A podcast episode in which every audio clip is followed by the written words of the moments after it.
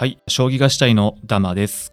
この番組では、小学生ぶりに将棋を始めた一階のサラリーマンが、将棋の魅力について語っていきますということなんですけど、えー今日ですね、10月15日は、渋谷区西参道にあるコマテラスというところで、公開収録をやっております。イエーイ。イエーイということで、公開収録にふさわしく、今ね、若干先に声入っちゃいましたけど、ゲストを呼んでるんで、ご紹介します。エンシャンと未将棋さんです。よろしくお願いします。よろしくお願いします。はーい。じゃあ、あえっ、と、簡単に自己紹介を、じゃあ、エンシャンからお願いします。はい、エンシャンと申します。えーダマさんとは、えーポッドキャスターコミュニティつながりで、はい、えー時々仲良くさせていただいているという感じなんですけれども、はい将棋歴は、えっと小学生の時にちょっとやってたぐらいで、うんまあ、その後はちょろちょろやるぐらいで、まあ、基本見る将側ですね。うんうんはい。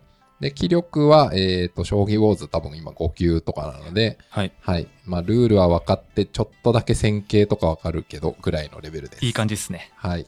はい。よろしくお願いします。ありがとうございます。よろしくお願いします。はい。じゃあ、未将棋さんよろしくお願いします。はい、よろしくお願いします。未将棋と申します。ダマさんとはしま、そうですね、対照的に将棋からつながって、はい、今ここにいるという形になるんですけども、うんえー将棋歴の方は高校1年生から始めていまして、今大学4年なので、今7、8年目くらいかなと思います。はい、将棋ウォーズでは普段まあ5段ぐらいで指しているので、やば。はい。はい。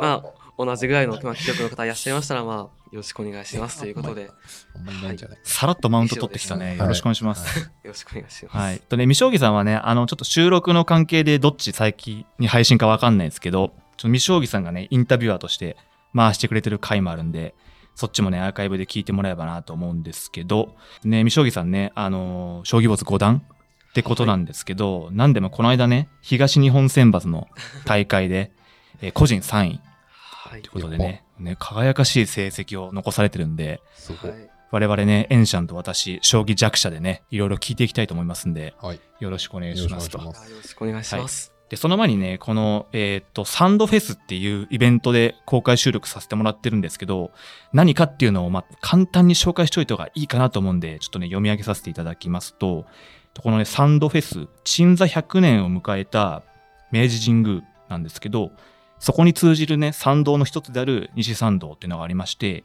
その一帯をですね、文化交流を創出して、賑わいを生み出しましょうということで立ち上がったのが、西参道のプロジェクトなんですね。うん。知ってました？いや、全く。ですよね。僕も。僕も昨日まで知りませんあでしたなるほど。で、そうですね。そのプロジェクトの一環で、このサンドフェスってものをやってますと。でね、今年で2回目ということで、ちょっと去年どこでやったかは存じ上げてないんですけども、うん。今年はね、文化交流ということで、今年6月にオープンしたミルショーの聖地、このコマテラスで開催してるということですね。ありがたいです。ね。でね、今、スタジオで撮らせてもらってるんですけど、イベント会場はね、プロ棋士の、えーね、交流イベントやってたりうんとかですね、あと多分ちょうどね、この表側ですね、メインで、はい。森内さんとか飯島さんのね、トトークショーやってるということで。ねお二人はプロの先生ですよね。や、そうですね、森内九段と飯島八段です行きね。たいっす。ね、正直これね、ほっぽってそっち行きたいんですよ、僕もただね、そういうわけにもいかないんで。そうお声掛けいただいた以上。まあね、誰もいない感じでね、さーってホワイトノイズでね。まあそういうわけにもいかないんで、ね、ここは心をね、ぐっとこらえて話していきたいと思いますとよろ。しくお願いします。お祭りはお二方回りました？ここを収録する前に。いえ、全く。まだ見ておりません。僕はケバブライスをいただきました。あどうでした？ケバブライス美。味しかったです。ねちょっと辛かったんで、ちょっと甘いのと混ぜて、マイルドにしていきました。そうね。じゃあね、トークはマイルドにということで、はい。終わった後もね、ちょっとお酒も飲みたいし、なるほど。ねね、その辺待ってね、こらえていきましょうと。はい。はい。はい、いうことなんですけど、はい、本題ですね。問題。で、まあちょっとさっきね、頭出ししたんですけどは、いどんな話しようかなと思いまして、普段はね、僕一人で大体話してるんですけど、そうですよね。うん、せっかく3人いるんで、でね、将棋強者の未将さんがいるということでね、確かに。で、高1から始めて7年で、そうですね。大津五段で、はい。東日本も上位ということで、はい。まあね、何を食べたらそんな強くなるのかといやいや、食べ物じゃないでしょ。いうところをね、聞いていきたいんですけど、ううんん。でね、まあ、この後ね、ポッドキャストでも配信するんですけど、はいまあ、正直ね、どういう年代の人が聞いてるかわからないんですが、まあ、それこそね、10代だったら、で将棋やってる子だったらね、はい。まあ、効率的にというか、うんうんまあ、未翔君と同じ勉強をしたら強くなる。とかね。あと僕みたいに社会人の場合は、なかなか時間も取れないし、はいはい。あと自分のね、こうなんかお子さんの付き添いで将棋やろうっていうライトな方もいらっしゃると思うんで、なるほど。まはい。あ正直本とか読んでも何やりゃいいか分かんないじゃないですか、その次えーそうですよね。とかあるからもうそういう人たちにね、最低限これやればある程度できるんだよってことをね、うん未翔君から、はい未翔さんからね、はいお話しいただければということでございますが、いいですか？そんな感じで。はい。よろしくお願いします。はい、ありがとうございます。じゃあね、早速なんですけど、はい。えーっとね、まず東日本選抜大会。はい。正直僕もエンシャンもあんまり分かってない。わかんないです。何をわかってないどう選抜してるのかも。そうですよね参加資格とか、はい。だどういうその、なんだ、こう勝ち上がりをはいすればそこに行けるのかとか、う教えてほしいんですけど、はい。雑な振り方するけど教えてもらってもいいですか？まあお任せください。はい。はい。私もこれに際してですね、昨日調べました。おはいギリギリやん。で、えっと、東日本大会っていうのはですね、はいえっと東日本の大学将棋の、えっと、グループがあってですね、うん。それはへー。4グループあるんですね。関東と、えー東、あ、じゃない、東北、うん。北信越、北海道の4つから、えっと、東急は12名、うん。でそれ以外は6名、うん。で、プラス開催地でプラス2名っていう形で。まあ、ざっくり32人で、はい。トーナメントを行うよっていうのが、えー東日本大会における個人戦の部門っていうことで、一応団体戦も並行してやってまして、うんえーこ東日本の時は団体戦を3日間やってから、うん最後の2日間で個人戦を行ったっていった形でやってうました。んなるほど。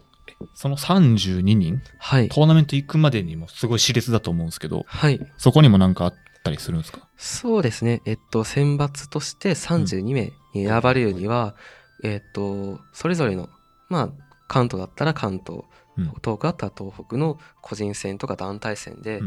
規定の成績を収めてポイントを稼がないといけないんですね。うんうんうん。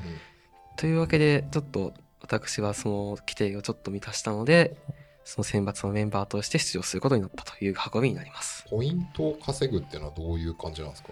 そうですね、個人戦でベスト何々まで勝ち進んだら何ポイントとか、団体戦で何勝稼いだら何ポイントみたいな感じで、上位の12名が選抜されて、関東の方は出ていくとなるほど。いった形になります。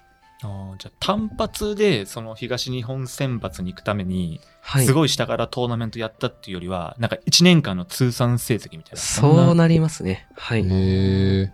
じゃあ他の大会も出てて、はい。まあ、ある程度の成績を収めてって積み上がってってことですね。ですね。えーえ、その東日本のやつは、なんか何回目、第何回とかそういうのもあったりするんですか？結構歴史あるというか。ああ、いや、それが全然わかんなかったですね。コロナ禍うんを経て、久しぶりに3年、2年ぶり、3年ぶりぐらいにうん開催されたっていうことは、ちょっと聞きに及んでいるんですけど、なるほどあーなるほどね。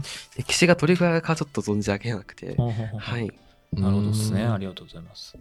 えっと、その東日本選抜はどこでやったんですか？はい、えっと、仙台まで行ってやってきました。仙台？はい。遠いですね。そうですね。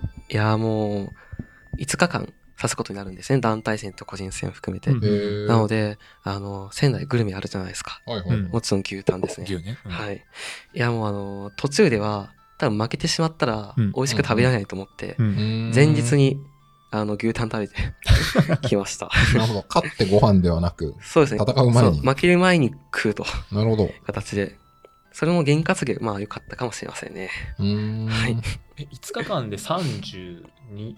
あ、まあ、個人はあれか。個人は最初の2日とか3日ですか？5日のうち、えうん3日間、最初の3日間で団体戦、後半の2日間で個人戦を行います。最初が団体なんですね。ですね。うーん。えじゃあ2日で32ってことは、1日？何曲ぐらいやってってことですか？1日で準決の決勝、あの、出場者までを決めるので、うんうんうんえっ、と、32、16、8、4なんで4、3、4回ですね。おーうんうんうん4回ぐらい出ますね。4回ぐらい。なるほど持ち。時間とかその辺は？持ち時間はですね、30分で計た60秒という将棋ですね。キレ60う。ーん。はいえ、で、3位ってことは、はい。初日は全部勝ってるってことですそうですね。おー4連勝って。3連勝だったか、3連勝か4連勝ですね。へーはい。すごいな。中身聞いてわかるかわかんないですけど、はい。1回戦目というか、個人の1回戦目1から回戦目。はい。どんな感じだったのか、聞くだけで分かるように教えてもらっていいですか？あーとですね、ざっくり言うと、うんドヒッパイの将棋を逆転したっていう 将棋でして全曲。いや、1局目が1。曲目。おはいーで、その、相手が中飛車で、うん。よ。し、右玉をしようと言って、で、ちょっと手違いがあって、うん。うん。あの、引っ張りになってしまって、うん。うん。その、単純にじいじで言って駒は負けるなみたいな将棋ってあるんですけど、はい。そういうので単純にうん。すごい駒損で悪いとかよりも、相手の方も方針が分かりやすいんで、うん。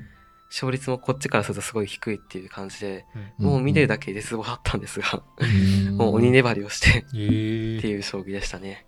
そっから何粘るって、うん。何ね、僕らね、様はい。子とかやっててもやったら、投了ボタンすぐ押すじゃないですか、そんなはい。や、はい。まあ押しますね。すごいはいですよね。辛い。はい。はい。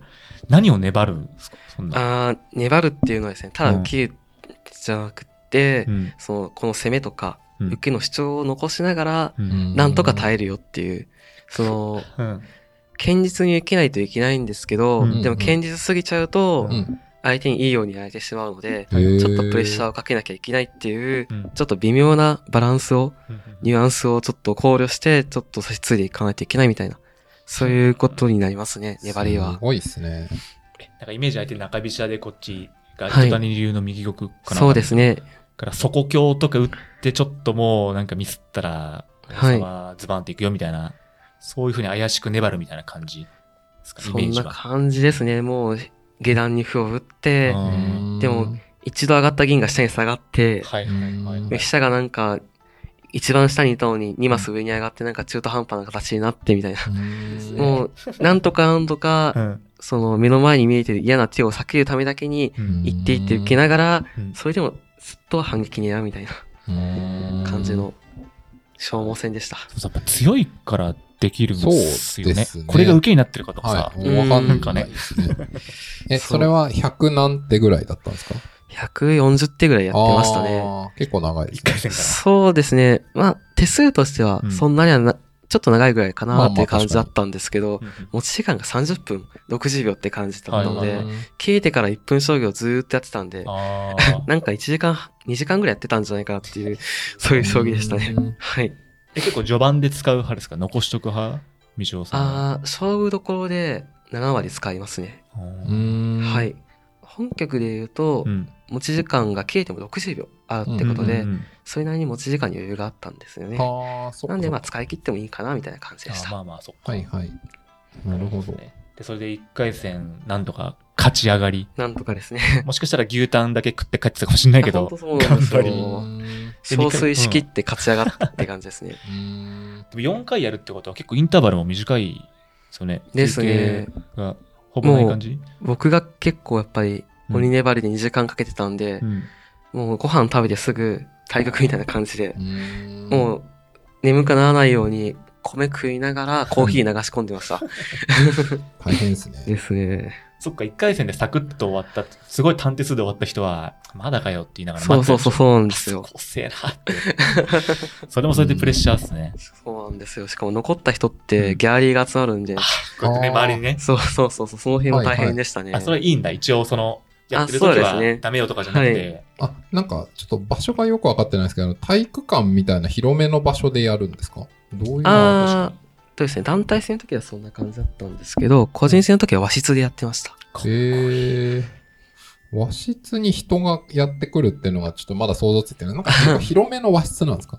そうです。ちょっと広めの和室で、でもまあ和室なだけで、普通になんか椅子を、あの、長机を置いて、うんそこにまあみんな座布団敷いて座って刺すよみたいな感じで。あーじゃあ、番は横並びだ、みたいな。そうですね。横並びで。はいはい。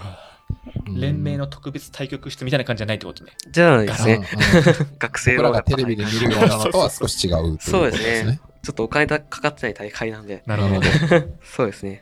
ちなみに、はい。和室ってことは正座するんですか？お確かに。あ、正座2分でちょっと崩しました。あぐら？あぐらですねあ。ぐらで刺しても許される感じでもですか OK ですねあ。そうなんですね。なんかプロだと一応刺すときは正座するみたいな感じあるじゃないですか。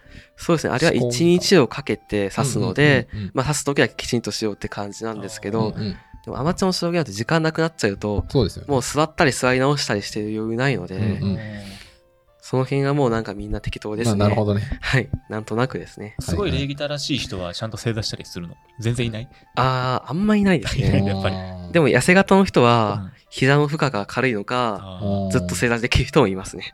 ーあそうよねですね美少君はどうだった？ちょっと体重増加中なんで、なるほど。耐えられず、すぐにあぐらをかきましたね。うんそういうことねはいい。やー、大変そなるほど。そこもすね大変。ねじゃあ2回戦の話聞きます？あ、そうですね。2回戦どんな感じでした？2回戦は、まあ、僕が居飛車で、で、お相手が、えーっと、三間飛車ですね。三軒目じゃんうんはい。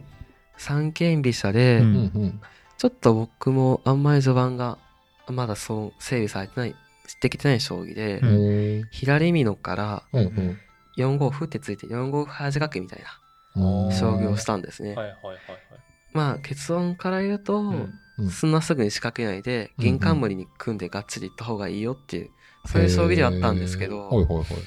まあ自分も分かってないんですけど、相手も多分意表だったんで、うん。ここで来るみたいな。そうそうそうそう、なんかいい感じに勝負になったんですね。うん。で、ちょっと、あの、でも4五歩をしようっていうこと自体は、うん。その、将棋の理屈的には間違ってたんですけど、準備としてはしっかりしたので、あへー。こっちの方がちょっと経験とか知識が多くて、ちょっと戦機を捉えて、うん。まあちょっと、この時は解消でした。はいじゃあタイミングが間違えたけど4五歩仕掛けた後はもうこっちのもんよみたいなそうですうね。んなるほどっすねいや、もうなんか1曲目がすごい長かったので、その最初、今度の方が1時間前後で終わったんですね。うんうんだから、あ、一瞬で終わってよかったっていう、その間ちょっと、あの、その辺のベンチで座り込んでましたね。ちょっと回復タイムってことで。はいはいはい。ちょっとあの、対局の中身そのものっていうか、ちょっと関連した質問なんですけど、はい例えばさっきの1回戦とか2回戦の棋譜って覚えてるんですか？同じこと聞こうと思ってた。そうですね。今だとざっくりとしか覚えてないですけど、うんうんでもなんか3日とか、うん。そんぐらいだったら多分覚えてる。マジっすか。だからね僕らが例えばさこうはい。リアルな盤とか駒でうんうんはい。指す時あるんですけどはい。感想戦しようと思ってもはい。はい。覚えてないからついさっきやったことをそうなんです何もできないですよね何もできないですよ。それがあったので、この間ちょっと僕とダマさんの共通の知り合いの2人が対局してるとき、僕、あ、その物理で対局してるとき横にいたんで、はい一生懸命将棋アプリで、あの、棋譜を取って、後で送ってあげたんですけど、はい。はい。それぐらいしないとドアマチュアって何も覚えてない確かに。ので、そうですね。イメージとしてはですね、なんか、最初期者とか級位者の人とかうん。っていうのは、うん。あの一定一定本当に一定一定数覚えていらっしゃる感じだから多分負荷が大きいと思うんですけど、はいはいはい。やっ。ぱ経験があると一連の手順っていうのは一つのブロックとして捉えられるのでなんでその 100, 100手の将棋なんですけど、覚えてるのはその7手とかの組み合わせが何個かあってすげえ、っていう感じで実はそんな多くないよっていいうやー、すごいですね。感じになってますね。もうこう来たらこうってパターンがあるからそうですね。もうその一塊で10手ぐらい覚えてるみたいなそうですね。ある程度の定石系だと、うん4、50手、60手ぐらいまでは、まあ見慣れた形、展開。ははなので、その後のうんとこをちょっと、まあ言っていて覚えていく必要がある時もあるんですけど、大体はそんな感じになってるって感じですね。ちょっと脱線するんですけどそれは特訓っていうか勉強してればできるようになるんですか、僕らみたいなおっちゃんでもあ、できると思います。これはですね、うん経験値でなんとなく体で覚えるみたいなうん。のに近いので、うん繰り返してうん反復していけばうんうん。自然と身につきます。うーん。できそうっすかいいじゃんいや、絶対無理。無理だと思いますけど。どうやるのかねちょっと後でね、うんうん詳しく教えてほしいところでですすけど、ね。はい。はいなるほどじゃあ2回戦は、えーっと居飛車と三間飛車の対抗形で、4五歩早仕掛けはい。勝ちましたとうん。いうことで、ですね。あ、そうですね。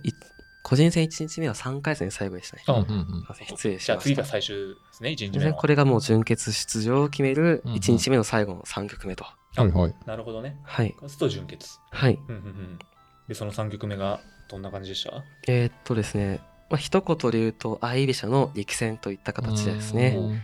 こちらが雁木の形をして、うんうんあれは5筋の位を張るっていう、うんうん最近ちょっとうん巷で増えてきてるんですね。5筋の位取って、はいはいはい。へー5筋の位取ると、はいはいまあちょっと盤面制圧できるんですよへね。ーで、あの、5筋、55の地点って角のラインが交差するとこなんですけど、あ確かに。5筋のとこを位取っておくと、位取ってる側が自分の好きなタイミングで、あの仕掛けることができるっていう特権があるので。そういった意味で主導権を握りやすいっていうのは、うんうん。将棋だったんですね。うんまあ、こっち受け将棋だったので、うんうん。僕自身は受け将棋なんで、まあいいかなとは思ってたんですけど、まあさすがに厳しい攻めが来てですね、はい。まあしばらく数十手の間受け続けてうんっていう将棋になってましたね。へー。うん。でも相居飛車だと結構ねスパーンって決まりそうなイメージがあるんですけど、はい。結構その位取ってじわじわくる感じだったんですか？それは。あーそうですね。まあ位取るまではじわじわなんですけど、うんうん仕掛けるときはパーンです今の感じだと負けてそうな印象を持ったんですけど、はい。そこからひっくり返したというかどんな感じだったんですか？そうですね。うんあのまあ焼け野原に咲いたんですけど、うん焼け野原というのがわかんないけど。もう屋根吹っ飛んだんですよ。バーンって雷落ちてきて。うんでもあの結構家財道具残ってたんで、その、それちょっと組み立ててうん、あの、また一個の大きなオチにして、おーこれは最そうですね。た例えが多すぎて、あの、将棋が分かんない人には分かんなかったんですけど、僕の理解ではなんかあの、歩とか上の方にいる駒がいなくなったけど、金とか銀は少し残ってたみたいな、そういうことですか？そんな感じですね。ああ、なるほど。もう、リフォームして、なんとか。立て直して、いや、でもそれもですね、結構雨漏りしてる家なんですけど、まあ雨漏りぐらいだったら大丈夫かなみたいな。なるほど。そうですね。獣入ってきたらやばいんですけど、うんまあ雨漏りだけで済んだんで、でそれでじゃあ逆転それも逆転勝ちみたいな感じそれはちょっと、そうですね。ちょい悪を逆転勝ちみたいな。うん将棋でしたね手数で言うと？手数で言うとそんな長くない100手とか多分そんな感じだったと思うんですけど。ちなみにちょっと聞いていいですか？はい。逆転っていうのは、その指してた時の自分の主観で逆転って感じたのか、うん後でその覚えてた棋譜を AI に入れた結果逆転になってたってどうどういうことなんですか？まあ8割方主観ですね。うん。なるほど。はい。うんまあ大体わかるんですよ。へー。わかる。んだまあ相手が思わしいって指してこなければ、うん。大体こっちが良くなってるものなので、あー。うんうん、やっぱり30分60秒とうん。時間があると、ある程度の手は読み尽くしてしまうんですね。なので、うんその上で相手がちょっと手が伸びてこないと、あ、これは逆転だなと。で、こっち、対してこっちにはいい手が結構いくつか見えてきてるっていう。はえ相手の手が伸びてる伸びてないっていうのはど なぜわかるんですか？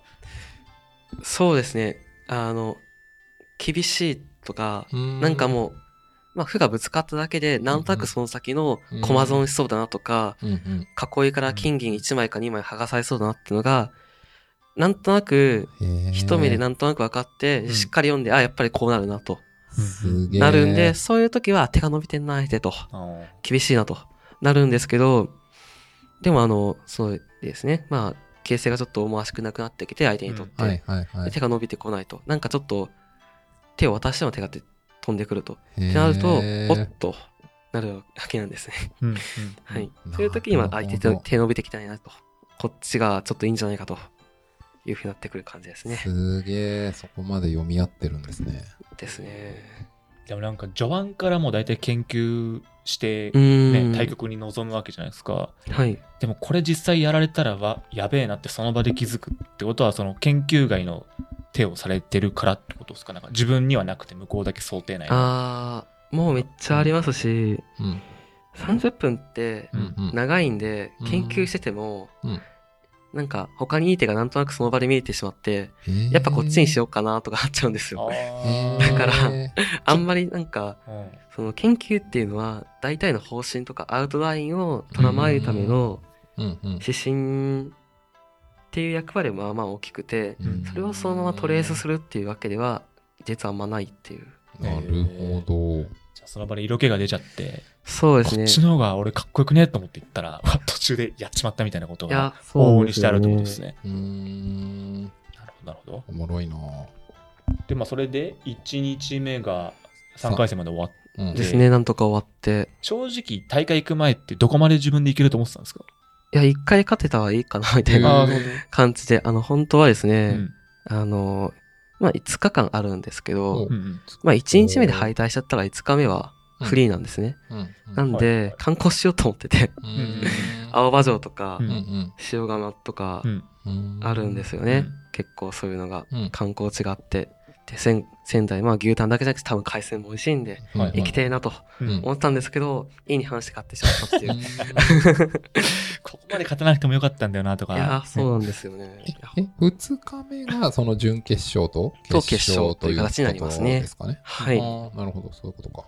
じゃあ周りの顔ぶれも大体もともと知ってたりするんだね、その将棋界隈だと。ああ、そうですね。まあ向こうはあんまり僕のこと知らないと思うんですけど、でもあの、僕以外の出てきてる人たちは超有名人しかいないんで、あ、そうなんだ。はい。あなんとか大学のなんとかさんだ、みたいなそういあう感じなんですかそうですね。もうそれですぐわかるっておもろいっすね。そういう世界なんですね。ですね。もう上の方に来るともう本当に狭い世界ですうーね。ん。なるほどね。じゃあ、妨害に勝ってしまい、妨害に良好な結果ですと。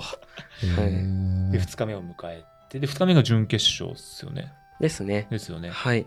二局やってと。3位ってことは、そこで負けたのか。準決負けて、うん三決勝ちと。っん。た感じですね。なるほど。ですね。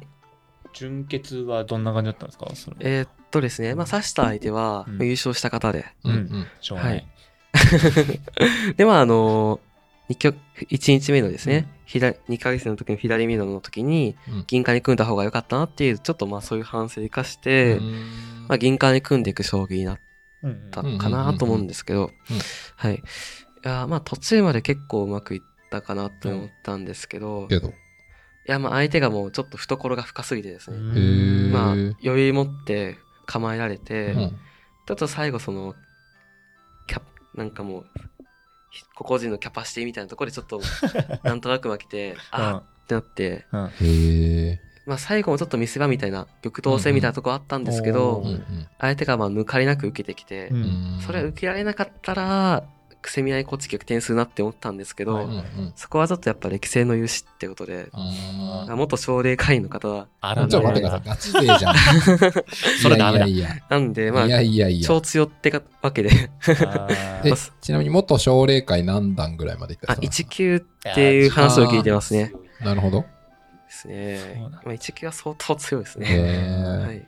そっかじゃあいけるかもって思わされたけど結果的にはちょっともうなんか手のひらだったかなっていうとこもそうですね。パーってちょっと明るくなった気がしたんですよ、周りがうん。ここが指していけたかなって思ってたんですけうど、んスパッてちょっと照明消されちゃいまして、うんあ、見えない見えない、バサッて切られて。え 強かったっす。なるほど。なるほどですね。ありがとうございます。はい。なんか大会のことであと聞き足りないことあります？大会のこと、えっと、ななんでしょう、そこに出てる、えっと、まあ、そのトップ選手たちって、さっき元奨励会っていう話がありましたけど、やっぱ結構そういう人が多いのか、それとも、ミショーさんみたいに、はい。あの別にその奨励会とかそういうプロ側のルートには関わってなくて、将棋やってきましたって、どうん。うどういうタイプの人が多いんですか？あーまあ、少数ではいるんですけど、奨励会員の方は、うん。まあ、一定数いて。まあ、3、4人ぐらい、まあ、今大会でもいらっしゃったかなという感じなんですけど、まあ、それを除けば本当に普通にアマチュアで、はいはいはい。ただ、みんな、まあ、6歳とか、小学生との頃から始めてるんで、そうっすよね。まあ、その辺ともちょっとまた、層が違うんだろうなと思いつつ、うん指してましたかね。なんかうん物心つく前から指してましたみたいな。てか、プロ棋士になるような人ってそういう人が多いじゃないですか。そうですうね。んうん。うーん。なるほどね。ね。いいですか？大会の話ははい。こんなもんで。うん。はい僕はね、個人的にはまだ聞き足りないですけど、おまあちょっとね時間の関係上ということで、はい。え次の話題に行きたいんですけど、はい。さっきの大会の話を聞いてると、うんミショーさん全部居飛車ですね。ですよね。はい。で、まあちょっと線形選択、個人的にはめちゃくちゃ気になってるんですけど、はい。アマチュアってやっぱ振り飛車と多いイメージがあるんですよ。ですねまあ。最初なんか習ったら、はい。まあ棒銀とか試験飛車やって二択ですねうんうん坊主とか見てても大体飛車振る人のが多いのかなってはいいう、うんうんうん個人的なイメージがあってでもミショさん一方で居飛車党だと思うんですけど、はい。なんで居飛車党なってるのかっていうのと、はい。さっ。き相手が三間飛車とか中飛車とかでいろいろこっちこうするとかあるじゃないですか、はい。なんか相手の戦型に応じてどう使い分けてんのかなとか、うんうんうんその辺がね聞きたいんですよね、おうーん。そうですね。うーん、まあ僕が居飛車を指している理由は、うん。最初に覚えたのが居飛車だったからっていう、うんうんうん。まあそんな感じの、まあそう、オーソドックスに矢倉と棒銀を教えてたあ、のがあって、なるほそこからまあそのまま居飛車としてど。やっていると。いった形ですね。振り飛車に浮気したことはないですか？まあ、あ、でも結構ありますよ。ある。結構あります。でもなんかよくわかんなくて、結局っていう、その居飛車をやっぱりややり始めた時点で、うん。じっくり盛り、盛り上がってみたいな、うん。うんそういう感じの将棋指してたんですけど、うん。まあ、振り飛車って一回固めたら、攻めの陣形をさっさと交換してしまって、うん。敵陣に打ち込んでっていう感じだったので、うんその居飛車でじっくり積み上げる感じのうん将棋とは全然違ったんで、まあ結局のところ、まあ何度振り飛車に分けしても結局居飛車が恋しくて戻ってくるみたいな感じでしたね。そうなんですね。じゃああんまり棋風が合わなかったんですね。そうですね。美濃囲い行くんで、うん飛車角大さばきして、はい、終盤です。やってくださいみたいなのがちょっと合わなかったっていう。ですね。まあ今でこそ、うんそうひねり飛車とかうんっていう、うんまあ居飛車なんだけど中から7筋に行って、美濃囲いに組んでってまあ将棋もやったりするんですけど、へうーん。一番の得意戦法は何ですか？えーっと。とですね。居飛車といってうんも千差万別だと。でもよく負けてるんで自信ないんですけど、右玉よく指してますう。んはい。右玉わかりますね、じゃあ。あの、飛車も居飛車だから2筋とかにいるのに玉もそっち側に行くという、あの玉非接近すべからずを守らない指し方ですよね。そうなりますね。格言にめちゃくちゃ反してる戦法ですよね。はい。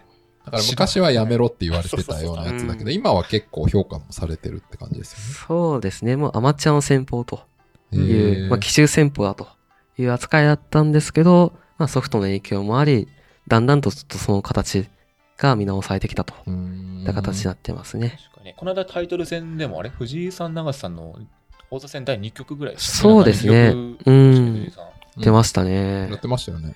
あれでまた注目をされるようになったんじゃないかと思うんですけど、なんでまたいろいろある中で右玉なんて、まあ言っちゃうけど変態戦 法をはい。主軸にしてるんですか、えーっと、一つはですね、うん受けの戦法っていうところだからですね。うーん僕は受け将棋、相手の攻めを受け止めて、うんその、優位を築いてから捕まえに行くと。うん王様捕まえに行くよと受け潰すって。やつですかね。あ、それもありますね。はいはいまあ、受けていなしたりとか、うんかわしたりとか、まあ、受けの定義いろいろあるんですけど、うんまあ、受けを下にして刺すっていう感じで、うんまあ、それが右玉っていう戦法と当てたっていうのが一つと、うんうんあとですね、まあ、王道戦法に突っ込むと、うんうんあの、本当に強い人たちには経験値でどうしても勝てないっていう問題がありまして、なるほど。例えば矢倉すると、うん矢倉とか2000年代から将棋に携わってた人は、もう何度となく矢倉を指してて、うんもう慣れたもんなんですけど、うん。なるほど。まあ、僕が高校生ぐらいから始めた感じだと、うんうんもう矢倉の知識なんてまあ全然ないんですよ。はいうんもう基本的なものはあるんですけど、うん。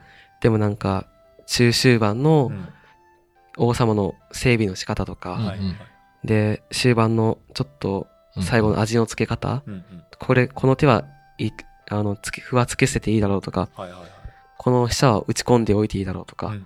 その辺の距離感とかは全然わからなくて、はい。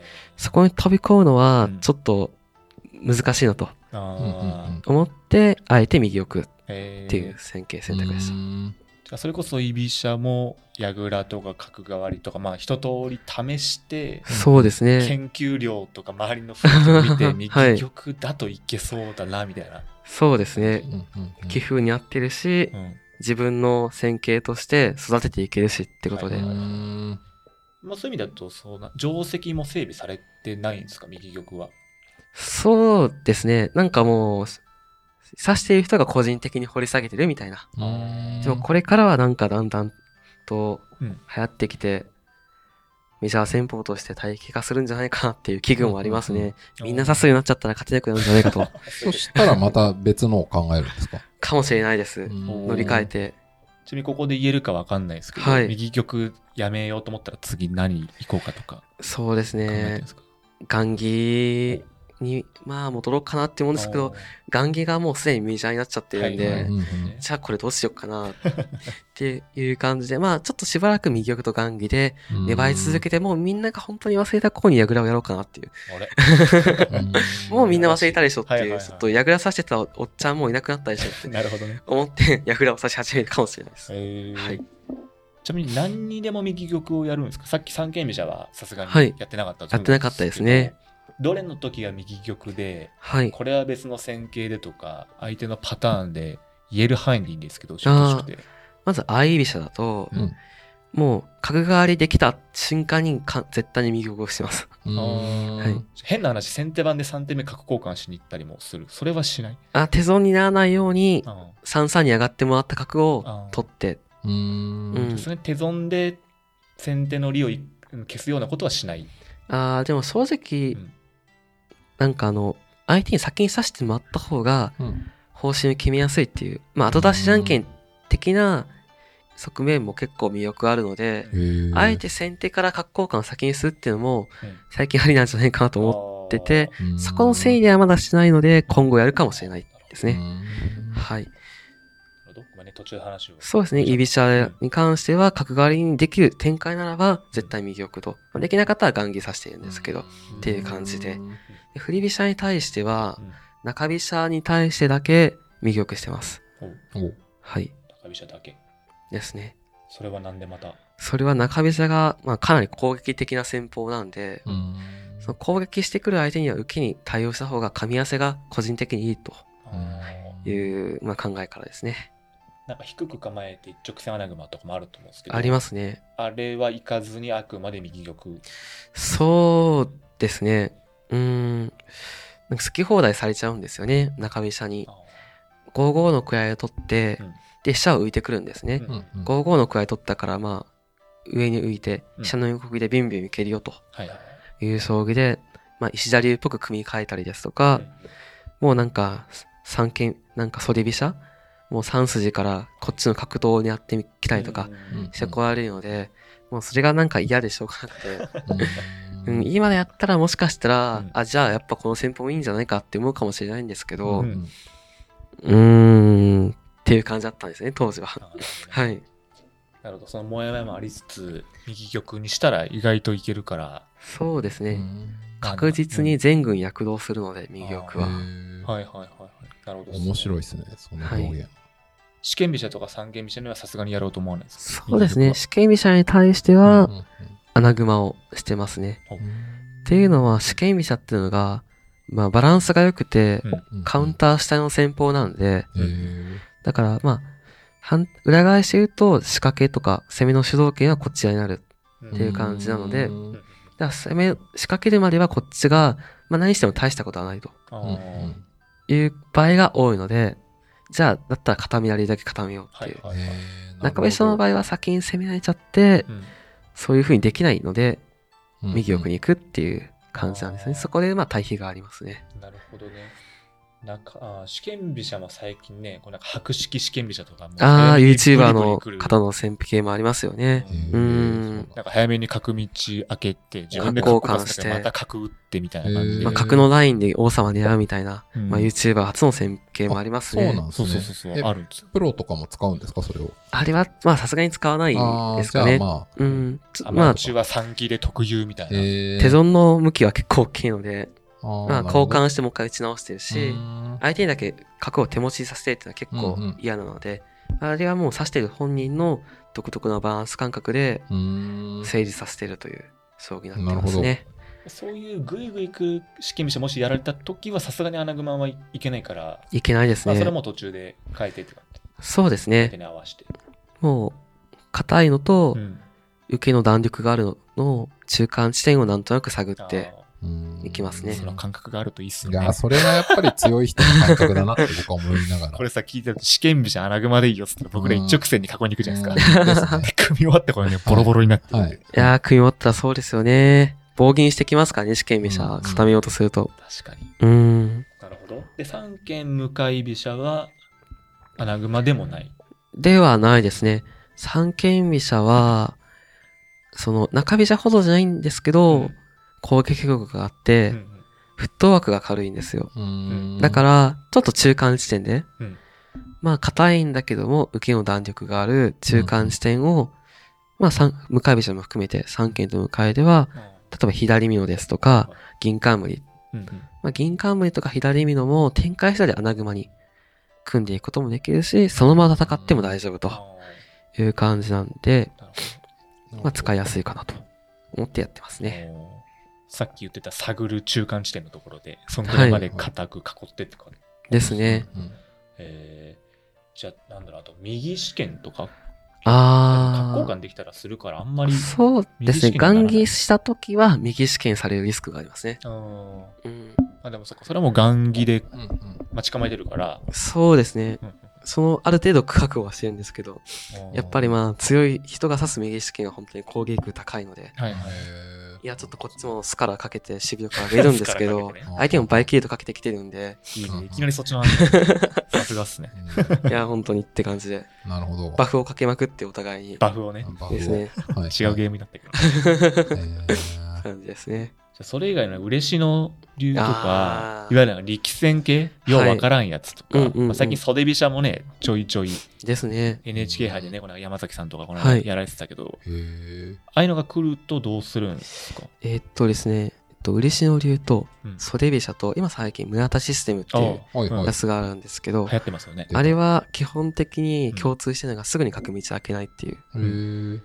まあ、角道開けて、角、まあ、角の周りの駒組みを進めるって手をうん省略することで、攻めの陣形に早めに手をかけてうん主導権を握ろうみたいな、うんそういう思想なんですよね。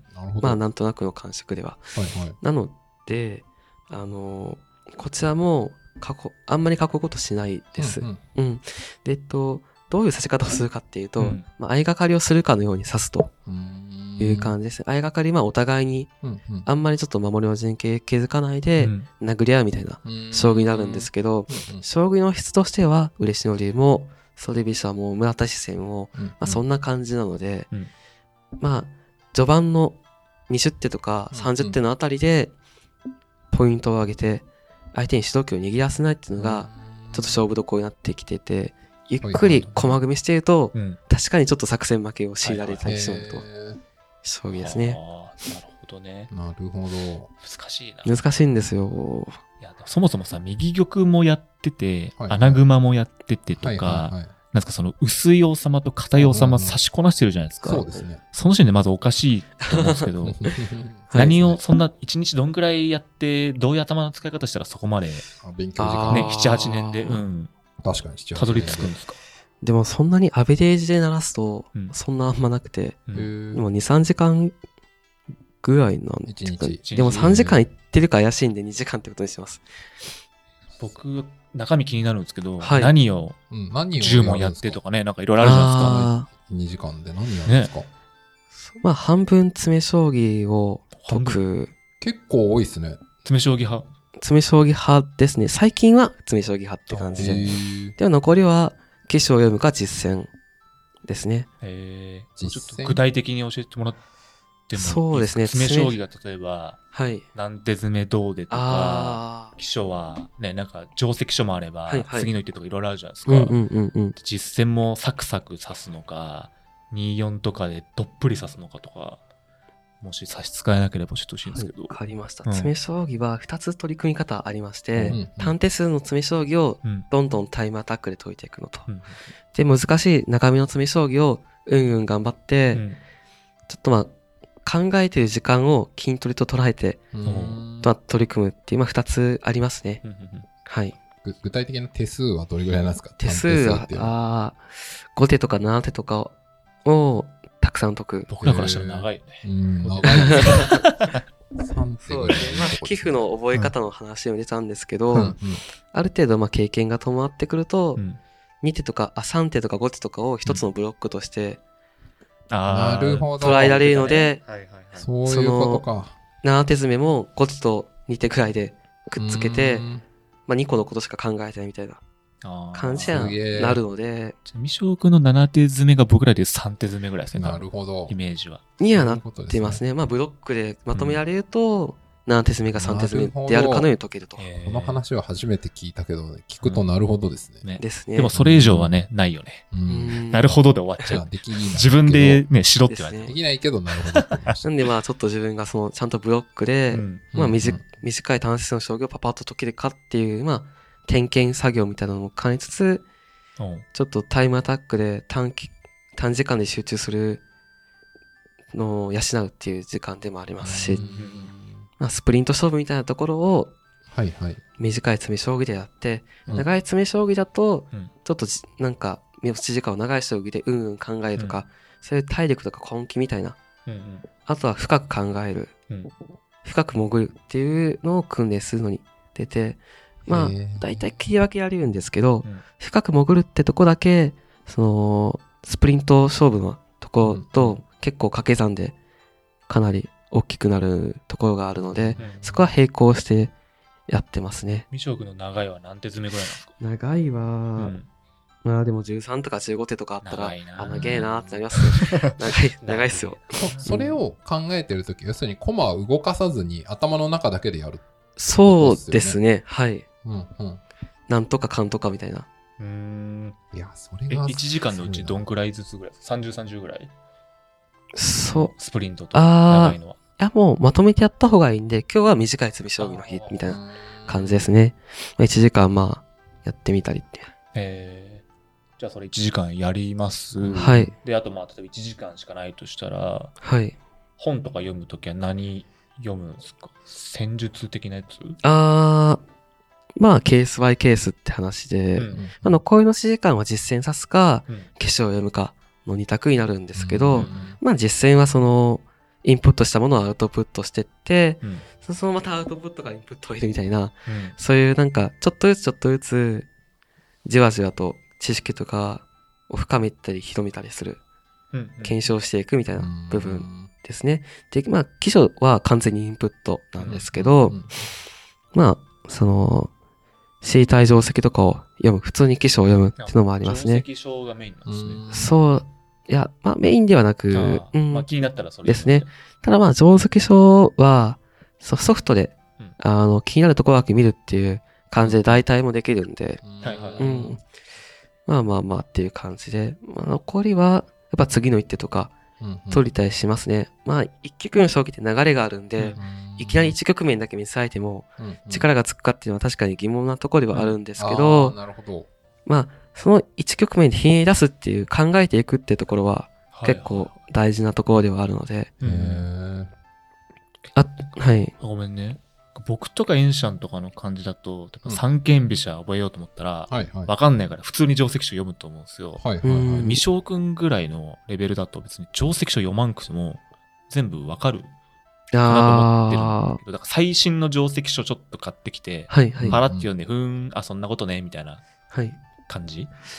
いやー、そうですね。まあ、手自体は、うんあ、これ見た見たってなるんですけど、うんうんうんその手の意味とか方針っていうのがうん。何なのかっていうところでは捕まえられてない。うんですよだから、その、自分でう、ん。これはこうだって目をしつけることはできますけど、それがまあ、完全にそのシンクっていうかどうかわかんない。うんって話でその、そのすり合わせとか、うん。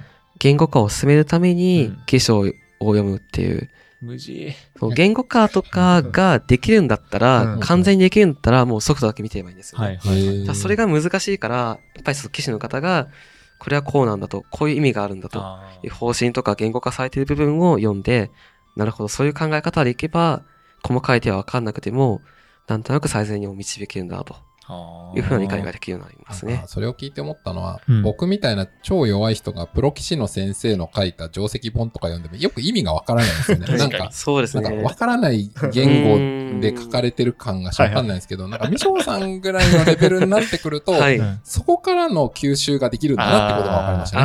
吸収量が違いますよね、うん多分ね。得られるものそうですねなので僕は聞いて思ったのは、僕みたいに弱い人は、プロ棋士の先生が普通に書いちゃった本は逆に読まない方がいいんじゃねえかなって思ってきました。あ確かに。ーでも確かにそれはありますね。うんあるんだ。まあ、弱い人が、まあ、まだ最初の初心者の方がうん。強くなるにはう、ん。なんかやっぱり、将棋を指して感想戦をするっていうのがやっぱり一番ですかね。まあ、あの、やっぱり棋士の方の言ってることって結構割と翻訳しないとわからないっっていう部分もあるので、確かに。その、今、現在地が1だとして、うん。100のところをまあ説明しちゃってる。うん。うん。100単元目だったりするんで、でも1.5単元だったら、うん。ちょっと70%ぐらいは基地の部分で聞けるんですよね。そのそうですよね。1.5単元っていうのが、ちょっと気力が上の人っていう話で、感想戦するとちょっと気力が上の人っていう、まあ、70%知ってて30%ぐらいわかんないっていう人と感想戦でその知識のすり合わせとかうん意見交換とかできると、それだとまあ30%ぐらいなんでうん。取り込めるといや、ほんとそうですよね。いう感じで、まあ今ちょっとね、ネット将棋が。盛んなので、全盛なので、うんなかなかそういう機会ってないと思うんですけど、やっぱりその会話の中から考え方とか価値観とかっていうのを吸収できると、うん。やっぱりそれが一番成長早いんじゃないかなと思いますね。あ、ごめんなさい。あと、さっきお話の中で出てた、はい実践の方って、実践っていうのは、その、大学の方とかとバンで指すのか、それとはいもオンライン将棋を使うのか、な何で実践なんですか？そうですね。僕はもっぱらオンラインでう、んうん。でも普通の人は対面でバンバン指してると思うんですね。うんっていうのも、あの、僕結構、あの、そんな強い将棋が強い大学じゃないんで、うんそうなんですね。そうなんですよ。だから基本的に人と一人でやらないといけなくて、そうです人、そうなんですね。だから相手がいないんで、うんうんまあ、一人で指すしかないと。うんで、まあ、道場に行くのもなんかめんどくせえなって なっちゃうので、まあ、たまに、たまに行くんですよ。土日とかは。うん、土日とかはなんか行ったりするんですけど、はいはい。平日はそれをなんとか消化できないんで、うんあってなったらまあオンラインでやるしかなくて、うんうんまあそれも、その詰将棋の時と同じで、うん短い将棋を、短時間の将棋をやったり、しっかり持ち時間使ってやる将棋をやったりっていうのを、ローテーションして、しますね。それはあれですか？あの、オンライン将棋道場みたいなやつとかで、その時間長めの設定とかで、こう、はい。募集してる人に申し込むとか、そういう感じなんですか？そうですね。はい。ん。その辺のレートの人だと大体この人だと分かるよね、多分。ああ、いや、わかんないですよ。まだたくさんいるんで、5段ぐらいだと。はうい。ーん。なるほどですね。線形選択とかの話はいいですか、はい。結構ね、時間がカツカツに なってきましたね。ということで、ちょっとね、あとね、どうしても聞きたいのがあって、はい。聞いていきたいんですけど、あのね、対局時の心境、最近めちゃくちゃ気になっおてーまして、まあ、僕とかね、エンシャン、多分、将棋ウォーズとかでやることが多いと思うんですけど、はいあれってこう、やると、相手の得意戦法バーンってなんか出てくるじゃないですか。出うんうんあ、で、こいつ多分試験者やってくるから、うんうんこっちこれやろうってなんか、ちょっとね、ね。前もってなんか構えられると思うんですけど、はいはいはいはい、確かに。その、さんとか大会出ると、はいまあ当然知ってる人もいれば、ね何やってくるか全く分かんない人がいきなりやるじゃないですうんか。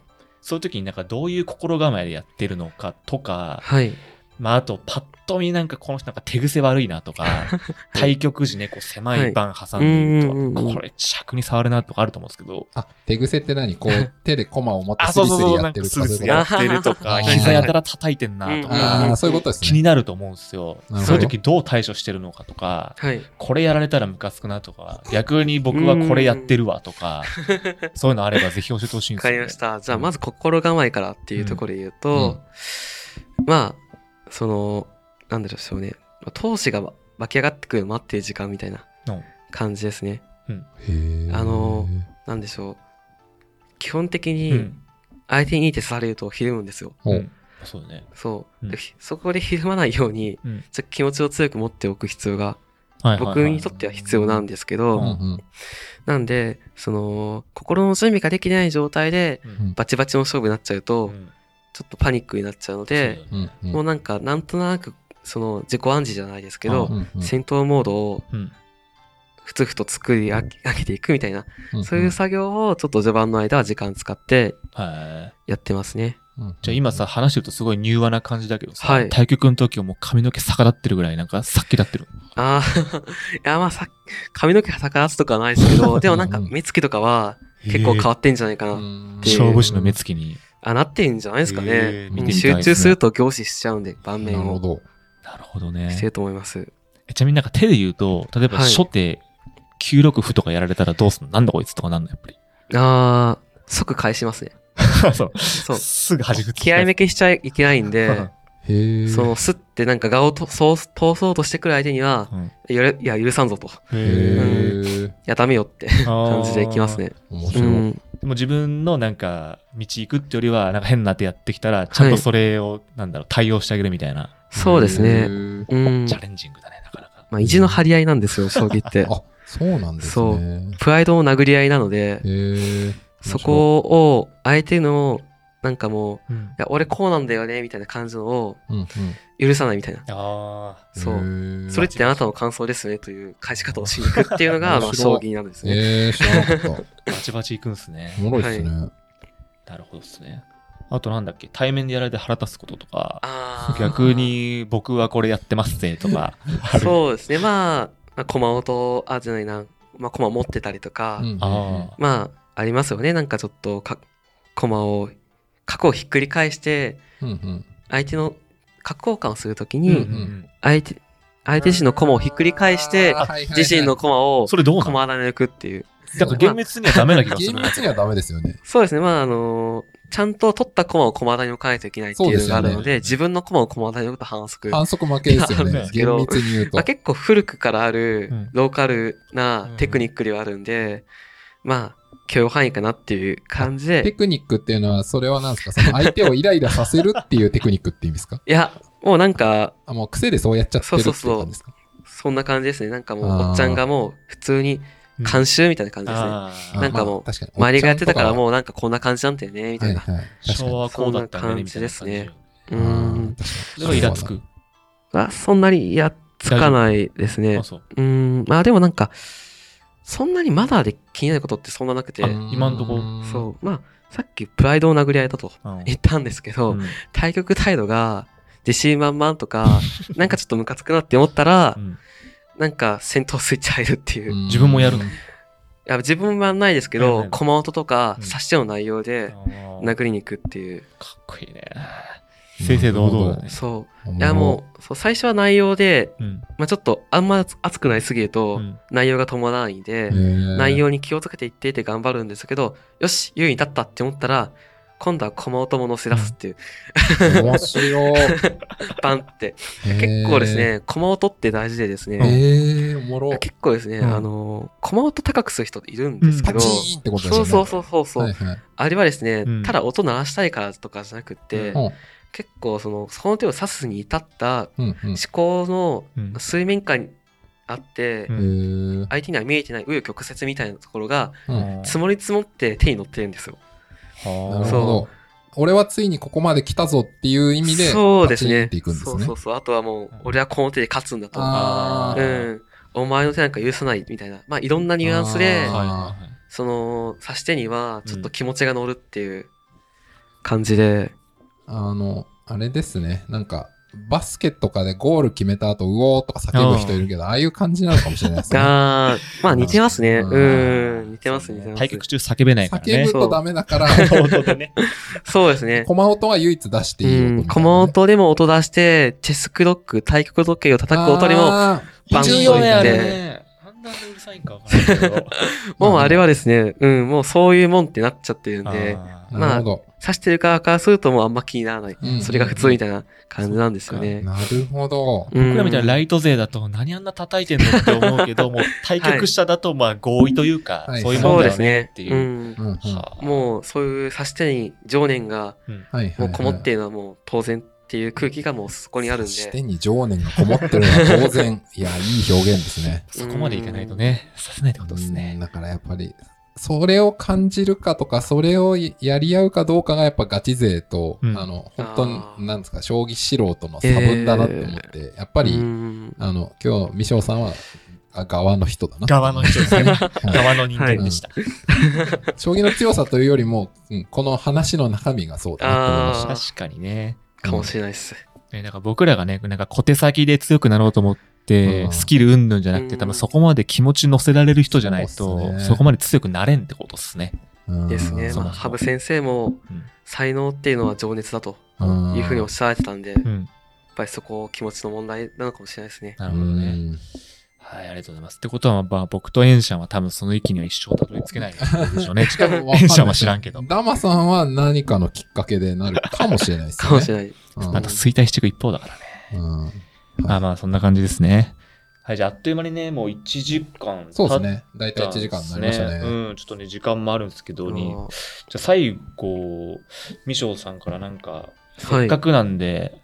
宣伝でも何でもいいんですけど、俺はこれを言っときたいんだと。ああ。もし、あれば、えっとですうね、んまあ宣伝、になってるかよくわかんないんですけど、うん。えー今私、駒沢大学に、えー在学しておりまして、あ、全然いいです。あんま、自分の素性とかあんまどうでもいいんで、うん。まあもううん一回東日本で差になっちゃって、名前割れちゃってるんで、その辺はまあ、しょうが、まあどうでもいいってことで、うん。はいはい。えっとまあ、私今、駒沢大学に在学してるんですけど、えー、ヘイ学将棋愛好会は、うん。あのー新入部生を大募集しております。ここでね、新入生歓迎するわけね。ですね募集か。なるほどはい。あの、腕に覚えのある学生たちは、ぜひ来てください。お、はい。私はもう今年で卒業しちゃうんですけど、うんですけど、僕あのー将棋好きなんで、うん多分、あの、卒業してもフラッと大学に来て、OB と指しに。来ると思うん遊びで、に来るんで。ぜひ強くなりたいという方は、あの、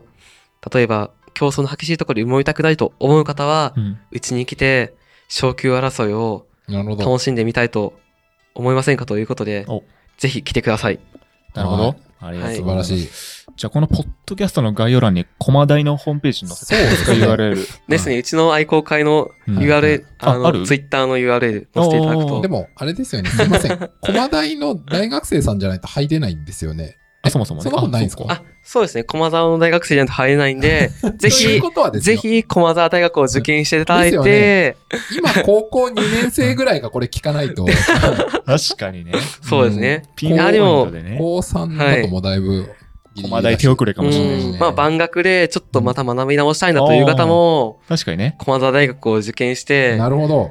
うちの愛好会に来ていただけると、漏れなく、ちょっと今いい感じのポジションにいるんで、なるほど。昇級争いを演じることができるとおいうことすごいで、。おもろい。例えば、セカンドライフで、はい還暦迎えたけど、はい。道場行きたくないし、もうちょっとバチバチやりたいなって人は、ですね。大学入り直して、入りましまあてそれ。か愛好会も OK。あの、お子さんが今中学生とか高校生ぐらいでいる方で、お子さんが将棋やってるとかだったらうん、ちょっと、あのですね大学どうみたいなね。はい。なるほど。まあ、はい数年後に駒沢大学は団体戦リーグで A 級になってるはずなので、はい。期待ですね。それにはまあちょっとあの、将将棋民の、うんはいはい。あの、学生たちの力が不可欠ってことで、素晴らしいなる。ほどですね。はいまあ、そのよろしく時二章さんはいないけお願ど。OB でもとしてね。OB としてね、なるほど。視察しに行きますよ。